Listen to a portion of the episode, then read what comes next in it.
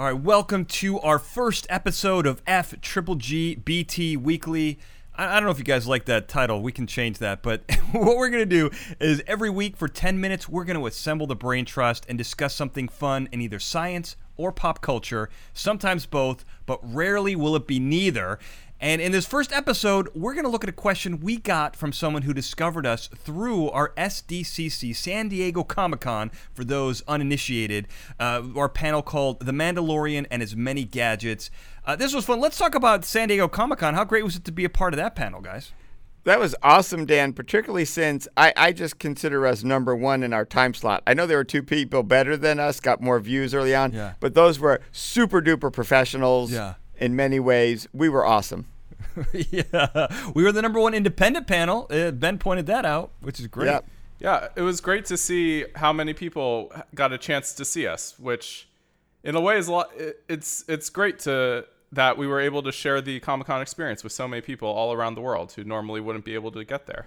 No, I completely agree. And there's no, you know, you can't be counter programmed like we were one night where the big cosplay, uh, the contest kind of what we decided like 10 at night. But this is great. It was fun to be a part of it. And because of that, we got a great tweet from a new fan, Mas K Arte.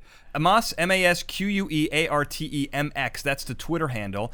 And he gave us a, a great question, I thought, which was what's better, Beskar or Vibranium? And as you know, we talked about Beskar on our panel. So let's get this conversation started. We only have 10 minutes, guys. What do you think? Well, I just automatically go to the thing from Star Wars as better, but I'm biased that way. So I just picked Beskar. Um, better is an odd word. Like, what do you mean better? Um, clearly, it has to defend against lightsabers. I'm taking that as the number one criteria here. Okay, that's interesting. Ben, what do you say before I before I weigh in on this? Because obviously I've got opinions here. Who doesn't? Well, I think the main thing is that vibranium has much more magical properties than the Beskar does. The Beskar we see in the show, uh, you know, we talk about how it can deflect lightsabers, like Denon was talking about, but I think we established that that was through the electronics that's behind the Beskar, not the Beskar itself. Um, whereas vibranium, like, it stops Thor's hammer, and Thor's hammer is like the hammer of the gods that can't be stopped. Like, I mean, how do you how do you argue with that? You know, here's what's tricky in comic books. I mean, I've always been a comic book fan. I always will be a comic book fan.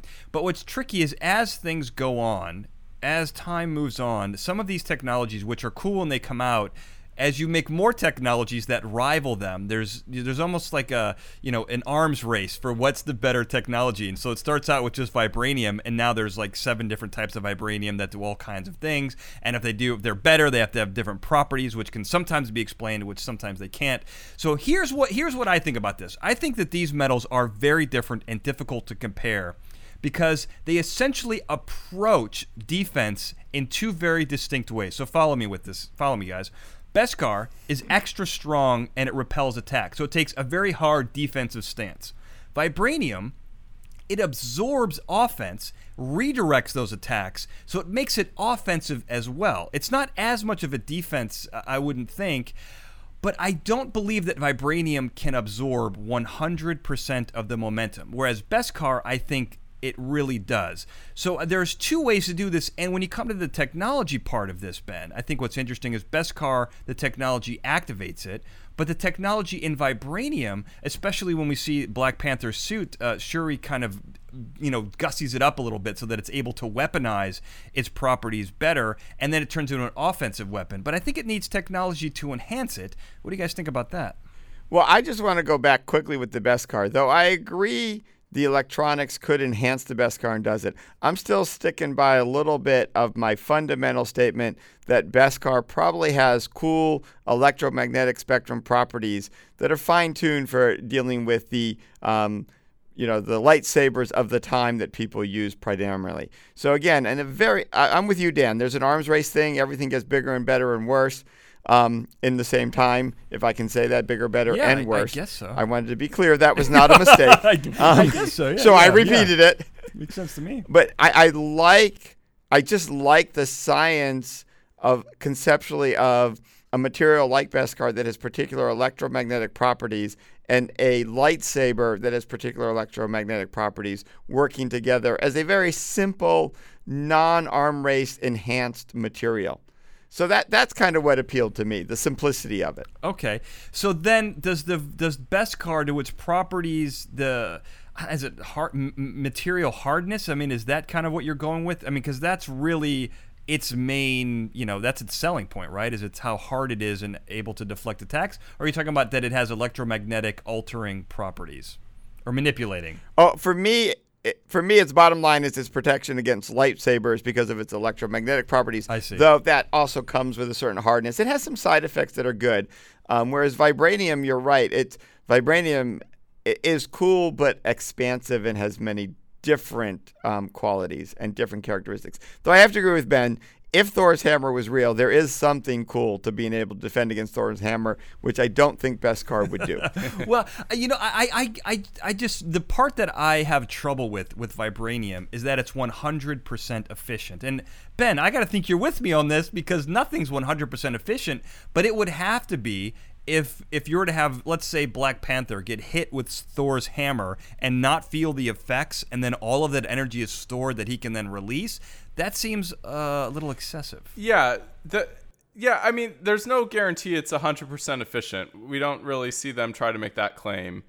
But there's definitely some energy absorption shenanigans, shall we say, going on there that seem unrealistic. like I mean, Thor's hammer hits the shield, and we get a big clang and a well, actually, no. When that happens, we get the big clang and the boom, and there's a great explosion. So, you know, maybe there's just it's it's a perfect reflector of energy that normally would destroy something. I mean, we've never seen Black Panther get hit by the hammer that I recall, so I'm not sure what would happen in that case. Well, I mean, even let's let's even let's even dial it back. Let's say you had someone getting shot. You know, I'm using Black Panther because he has a suit made out of it, which is a little Yes. bit. It's a little more, Right. fun, and it does it has a couple more fun properties than Captain America's Yeah. shield, which is why I'm just kind of using Right. it as a template. And also, if we're talking about armor, that is the armor, right? And so, if if Black Panther were to get shot, from what I understand by by reading, you know, uh, the the way Marvel has portrayed vibranium, he wouldn't feel the effects of the bullets. The momentum would be transferred, immediately absorbed into the spaces between the atoms of vibranium, could then be held there and then released when he wants it to be released. And it's that kind of that triple action, can I say that triple action armor that that makes it appealing, but also very difficult to kind of grasp in my opinion. Yeah, I'm not sure if that really makes sense with you know Newton's laws.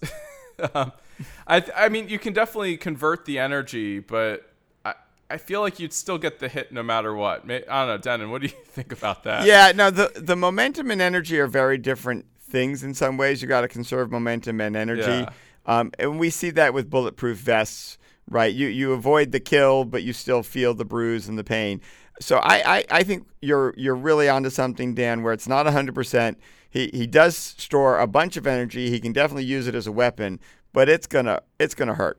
All right, so so last question as we wrap up here. What would you want a suit of armor made out of? And let's say for I'm not going to give you a specific scenario, but let's say let's say in the tumultuous times that we live in now, who knows what's going to happen into the future? Would you rather have a vibranium suit of armor or a Beskar suit of armor? Denon, I'm going to you first.